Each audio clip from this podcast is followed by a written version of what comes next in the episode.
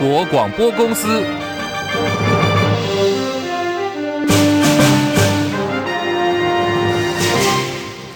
大家好，欢迎收听中广新闻，我是黄丽凤。二零二四总统立委选举选前不到七个月了，台湾民意基金会在今天发布了最新政党支持度民调，结果显示，民进党是以百分之二十四点六居冠，民众党百分之二十二点二排名第二，国民党百分之二十点四，现在落居第三了。国民党支持度再度被民众党超越。基金会董事长尤应龙表示，相较上个月蓝绿两大党双双重挫，至少有六个。百分点，民众党崛起，现在形成的是三党鼎足而立，这是台湾政党政治史上第一次，三个政党的支持度都在两成以上，而且彼此差距最大不超过四点二个百分点，形同是为二零二四总统跟立委的选情投下了超级震撼弹。游盈隆也分析，蓝营总统提名争议越演越烈，再加上党提名总统候选侯友谊出奔出登板就遭遇到幼儿园的喂药乱流，侯友谊的民调跟国民党政党支持度现在都落后给民众党总统参选人柯文哲。对绿营来讲也是警讯，民进党最新支持度不到两成五，等同时回到了去年十二月九合一地方选举大败之后的水平。民进党主席赖清德被认为他过去半年的努力等同付诸流水。民众党方面，一个才成立四年的政党，社会支持度竟然能够超越百年老党的国民党，同时也逼近了创党三十七年的本土最大政党民进党，的确令人刮目相看。同时，这也透露出台湾选民对于有意义的第三选择的渴望之情，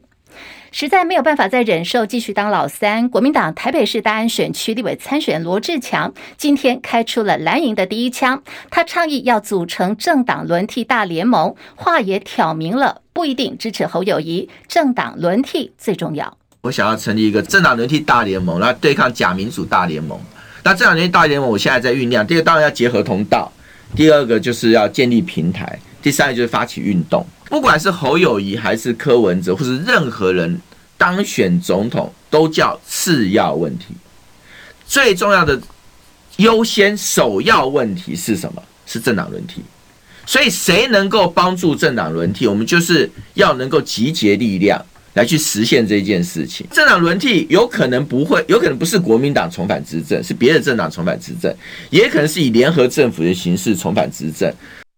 好，我们刚刚所听到的就是罗志强，他现在倡议要组成政党轮替大联盟，主要是因为侯友谊最近的民调每况愈下，党内小鸡实在是紧张万分，纷纷高呼蓝白合。既投入台北市大同南士林立委选战的国民党市议员游淑慧公开表示，包括他在内许多国民党的区域立委参选人都希望可以得到柯主席的支持。之后，今天罗志强也喊出在野休兵，大家一起来监督执政者，不要。再去骂柯文哲、侯友谊，或者是任何的在野人士，现在必须要做的就是团结所有的力量去监督烂政府。不过罗志强也说他自己是不自量力的，可是他相信在野合作的政党轮替大联盟点火之后，会有其他有力量、有能力的人借由这个平台，全力促成下架民进党。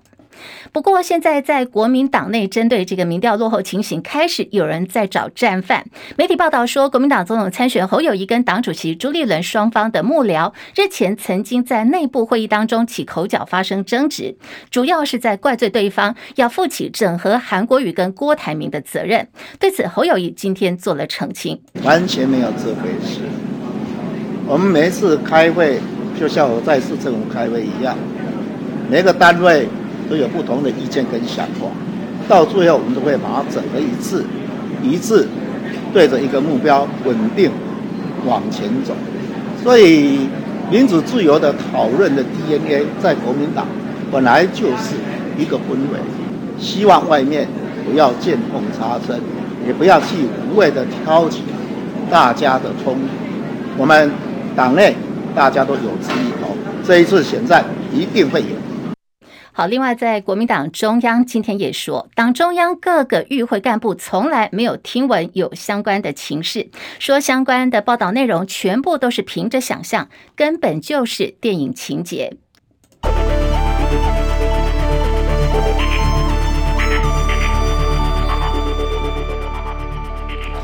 新台币兑换美元贬值二点五分，来到三十点七四五兑换一美元。好，台北股市方面，今天呢是台积电除息将近了二点七五元，开盘之后涨三块钱，来到五百九十块钱秒填息。而在台北股市今天持续朝着一万七千三百点挺进，现在台股是涨了七十七点，来到一万七千三百零七点了，涨幅有百分之零点四零，成交量三千三百一十四亿元。柜台指数涨零点七九点，两百二十二点，两百二十二，两百二十二。点一八点，来到涨幅有百分之零点三八。日本股市上涨一百一十五点，三万三千六百一十九点，涨幅百分之零点三五。韩国股市下跌七点，来到两千六百一十一点。港股方面涨一百七十五点，一万九千五百八十二点。上海综合指数平盘附近震荡三千两百三十一点。深圳成指涨九十二点，一万一千零七十六点，涨幅百分之零点八四。好，今天的印度股市小涨五十七点，六万三千。两百八十五点，涨幅百分之零点零九。国际汇价方面，欧元兑换美元一点零八零七，美元兑换日元来到一百四十一点四二，一美元兑换七点一七二四人民币。黄金价格最新报价每盎司一千九百三十二美元。以上是最新的财经资讯。好，现在时间来到了十三点零八分，我们要来关注的是今天市场最关注的美国联准会的利率按兵不动。要连线的是资深财经记者张佳琪，佳琪上线了吗？是立凤午安。好，美国联准会六月的利率决策出炉，一如外界的预期，六月份的利率不变。那么，对美国联准会暂停升息，市场反应如何呢？佳琪。诶，从美国股市的表现来看，市场并没有呃太震惊的反应哦。美股大部分还是收红的，在呃整个市场的氛围上面，其实这个联准会的决议是远超乎市场的预期。本来大家觉得这次可能会升息，然后可能会宣布再来会暂停升息，但结果这次利率不变，然后暗示了接下来可能七月还会再升息。虽然说这个升息的幅度也许不那么大，不过呢。由于呃联准会也提醒了这个通膨的问题，他们的担忧也代表在今年呢不太可能会见到降息的机会，甚至降息可能会推迟到明年下半年甚至后年哦。这也比市场原本预期大概明年呃有机会，明年初有机会降息还延后哦。所以整个事出的决议其实跟市场的预估是有一些落差的。不过美国联准会主席鲍尔说，美国经济还是有可能软着陆，这个倒是一个比较正向的讯息，代表目前美国经济在就业区域的。就业方面表现稳健之下，还是可以维持一定程度的成长。但也因为就业表现理想，美国经济的呃成长幅度在联准会认为还可以呃安心的范围之内，所以联准会这一次看起来是有比较大的决心，想好好来对付通膨，特别是这个核心通膨比较高的情形之下，联准会似乎也很担心说这个核心通膨过高可能会让通膨呃难以压抑，因此呢呃在今年持续。打通膨的决心之下，其实对于整个利率的环境来看，也许联准会在今年都会维持一个相对高档水准的利率水准了。立峰，好，不过现在这个通膨的风险还是可以预见哦。对于联准会的暂停升息，我们央行的态度如何呢？那么佳琪对于这个央行即将来到的理监会议的决策的观察。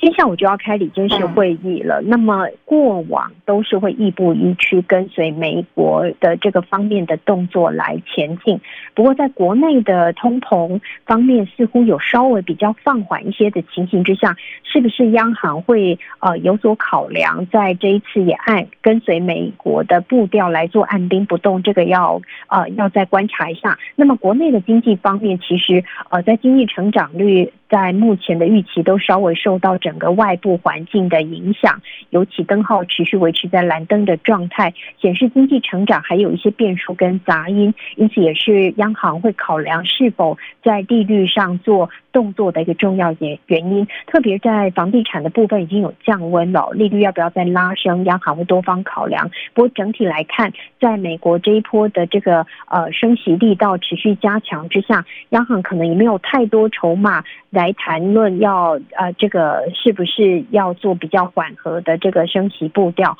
因此，下在今天的理监事会后，最重要的这个观察重点就是呃，总裁杨金龙怎么看待联准会主席鲍尔对于经济还有通膨这两个因素的这个看法，以及回归到国内，到底国内物价的水准到下半年是不是有机会能够稍微降温一点，对国内的这个通膨水准能够带来压抑，都会是今天央行理监事会议比较重要的决策。好。非常谢谢佳琪哦，来做个整理，大概就是市场在评估国内现在核心通膨还是偏高，经济前景不明，景气灯号连六个月都是蓝灯表现，然后加上这个美国联准会后续呢还是有这个再升息的可能，这些种种的变数都会影响到央行这一次的决策。好，在今天礼拜四行政院院会当中也通过开放加拿大全龄牛肉进口，食药署预告修正美国跟加拿大牛肉跟产品进口规定草案。要比照美国牛肉开放全牛龄，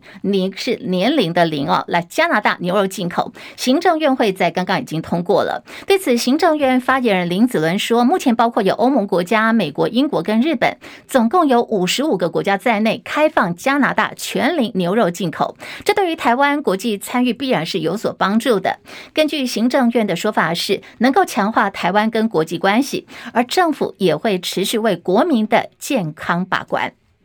美中台三方关系，美国国务卿布林肯昨天才刚刚跟大陆外交部长秦刚通了电话，就美中关系、台湾议题进行讨论。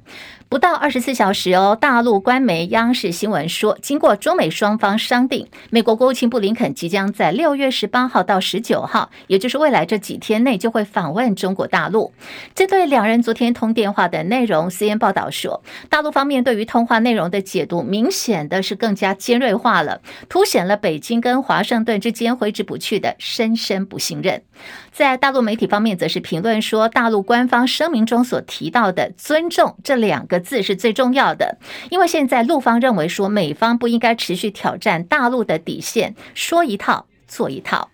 而现在，习近平呢正在推动要调停以巴的冲突，继促成沙地拉伯跟伊朗建交，还有斡旋俄乌冲突之后，中国大陆国家主席习近平十四号跟到访北京的巴勒斯坦总统阿巴斯进行了会谈，就解决巴勒斯坦问题也提出了三点主张。他说呢，要坚持和谈正确方向，推动召开更大规模、更具权威、更有影响的国际和平会议，为重启和谈来创造条件。那么现在，习近平对于国际事务方面哦，现在在力道方面也正在加强当中。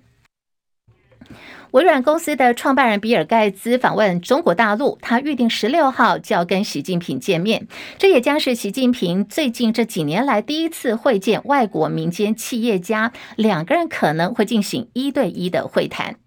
另外一场影响到地缘政治跟商业版图的是马马会，即将在法国巴黎登场，时间也是十六号。这法法国总统马克宏表示，他会在十六号来会见美国的电动车大厂特斯拉执行长马斯克，认真的要讨论就是特斯拉在法国设厂的议题。这也是两人呐、啊、马马会在最近一个月当中第二次的见面。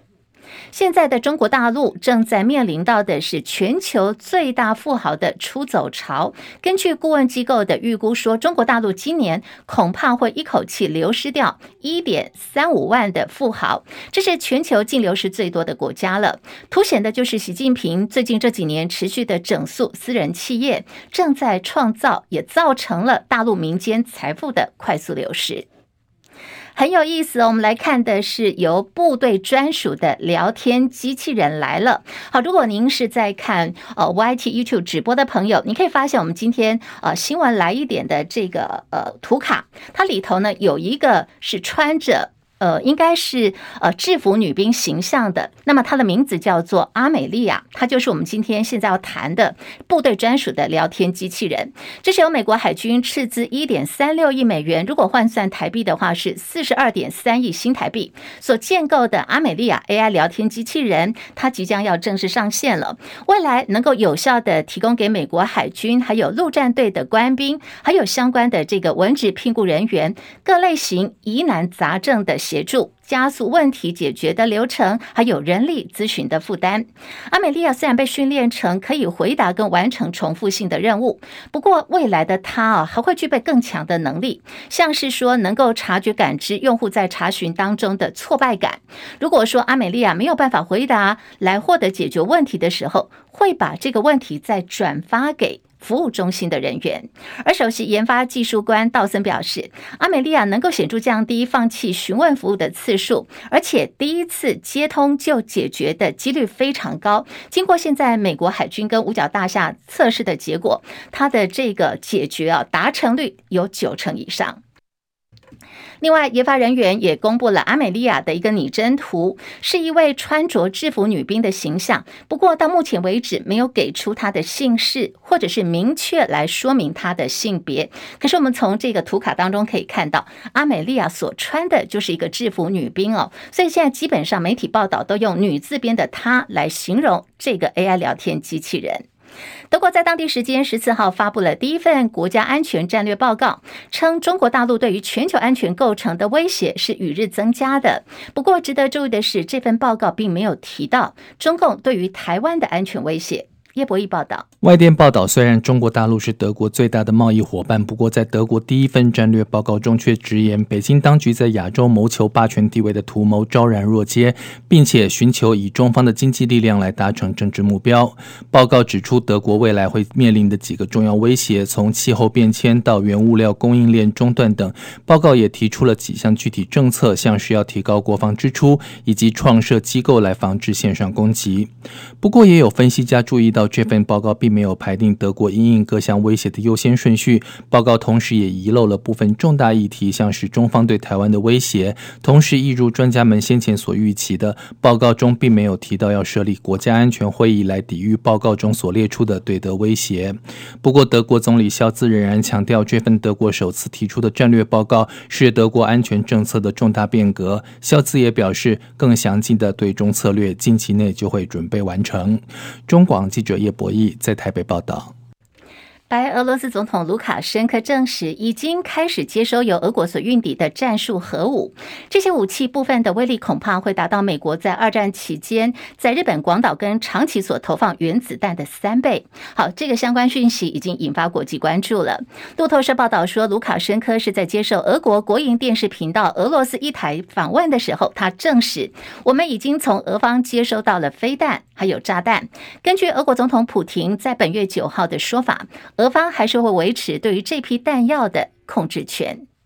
焦点回到国内来看的是，国民党立委前花莲县县长傅崐萁遭到金文学总经理董成宇指控性骚案，有目击者跳出来了。好，这个目击者是作家李同豪。李同豪说，十年前，二零一四年十一月四号的那场金华饭店的午宴，也就是董成宇所讲的性骚扰案所发生的这个时间跟地点哦。他说他人是在现场的，亲眼目睹董成宇把傅昆奇推开的那一幕，而现在面对董成宇控诉性骚扰，傅昆奇先前也做了回应，说他是珍惜家庭的，从政之后从来未曾有过任何的绯闻，也从来没有约女性私下单独见面。如果说有性骚扰的情事，请依法提告。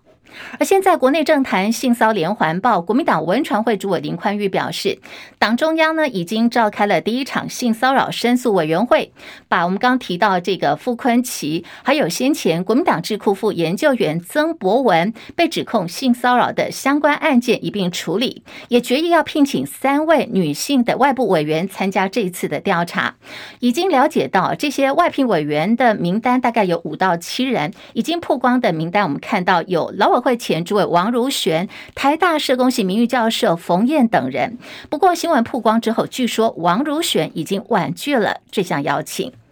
国民党征召新北市长侯友谊参选二零二四总统，可是呢，在提名征召提名之后，侯友谊的支持度却直直落。根据最新的网络民调，更是垫底哦，已经是两次排在第三了。而原本位居第三的民众党总统参选柯文哲急起直追，已经突破了三成，引来关注。国民党智库执行长柯志恩表示，其实国民党内早就已经预测到了，在六月份，甚至呢会一路的这个到七月的上。上旬左右。侯友谊民调低是事实，可是从内部数据来看，他说侯友谊并没有输给柯文哲，而且呢已经选定了候选人，我们就是要冲。民调真的是参考，要是候选因为民调低就不敢讲，那就越是让自己的气势会变弱。而侯友谊先前去找了前立法院院长王金平，希望他能够担任竞选总部主委，遭到三度婉拒，让不少蓝营人士替他的选情捏把冷汗。现在传出党中央有意接手侯团队救火，对此国民党立委洪孟楷说：“哎，有这个想法是很好啦，赶快接手。党中央如果能够跟侯友谊的竞选总部做结合，相辅相成，能够把最好的选手推出去。可是对于没有人想接竞选总部主委哦，现在有一个说法是，打算由国民党党主席朱立伦亲自下场。那么，这个洪孟凯的说法就是，每个人都会在最好的位置来奉献最强的战力，不必拘泥于角色。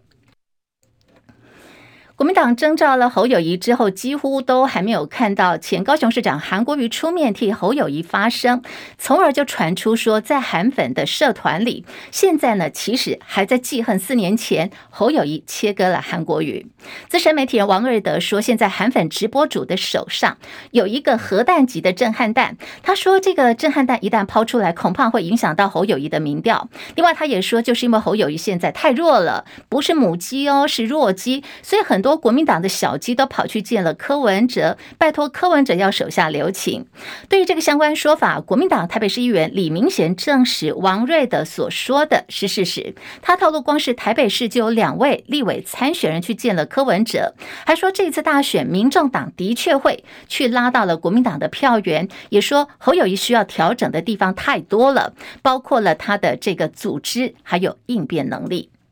台中市议会市政总执询以来，议员们一直都在追问。这个台中市长卢秀燕说：“哎，你会不会去呃侯卢配啊，卢侯配，或者是选总统，或者是当行政院长等等？”卢秀燕的标准答案都是一样的。她说：“妈妈会留在家里。”那么今天市议会持续在进行质询哦？议员林浩佑又问了这一题：为什么说哎卢秀燕你一直要坚持留在台中呢？今天卢秀燕的说法是：当初是在不被看好的情况底下，她当选了台中市长，她对于台中的期待是非常大的。经过了四年的努力，台中市正在登短廊。他说：“我是市长妈妈，我走不开呀，我要好好的照顾台中未来嘛，这个部分再来做考虑吧。”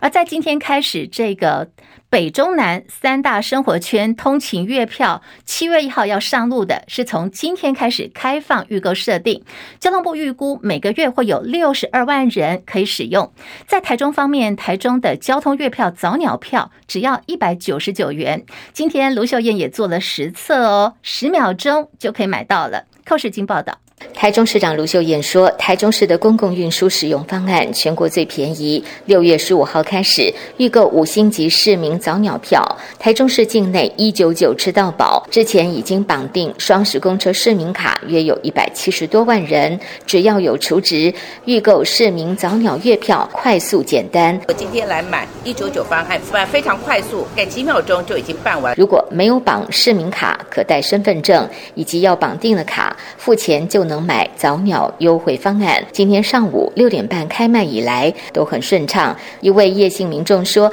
平常搭公车再搭捷运，一天交通花费约四十元，一九九吃到饱，每月至少省上千元，超划算。交通局表示，六月十五到三十预售期间，民众可到二十九个区公所、捷运十八站购买台中市和中彰头苗定期票。交通局提醒，现在购买定期票后三十天内，务必到市区公车、公路客运、台中捷运和台铁等通路搭乘，已完成开卡启用。中广记者柯世京在台中市报道。好，我们刚刚寇世金所提供的是在台中市方面，另外在北北基桃一千两百元的月票，下个月开始三十天之内，只要你花一千两百元，就可以无限的搭乘啊基隆、双北还有桃园地区境内的捷运、轻轨、台铁、市区公车、国道还有公路客运等等。另外也可以来骑乘 U-Bike 公共自行车的前三十分钟。好，相关措施呢，现在被双北、基隆、桃园的通勤族视为一大福音。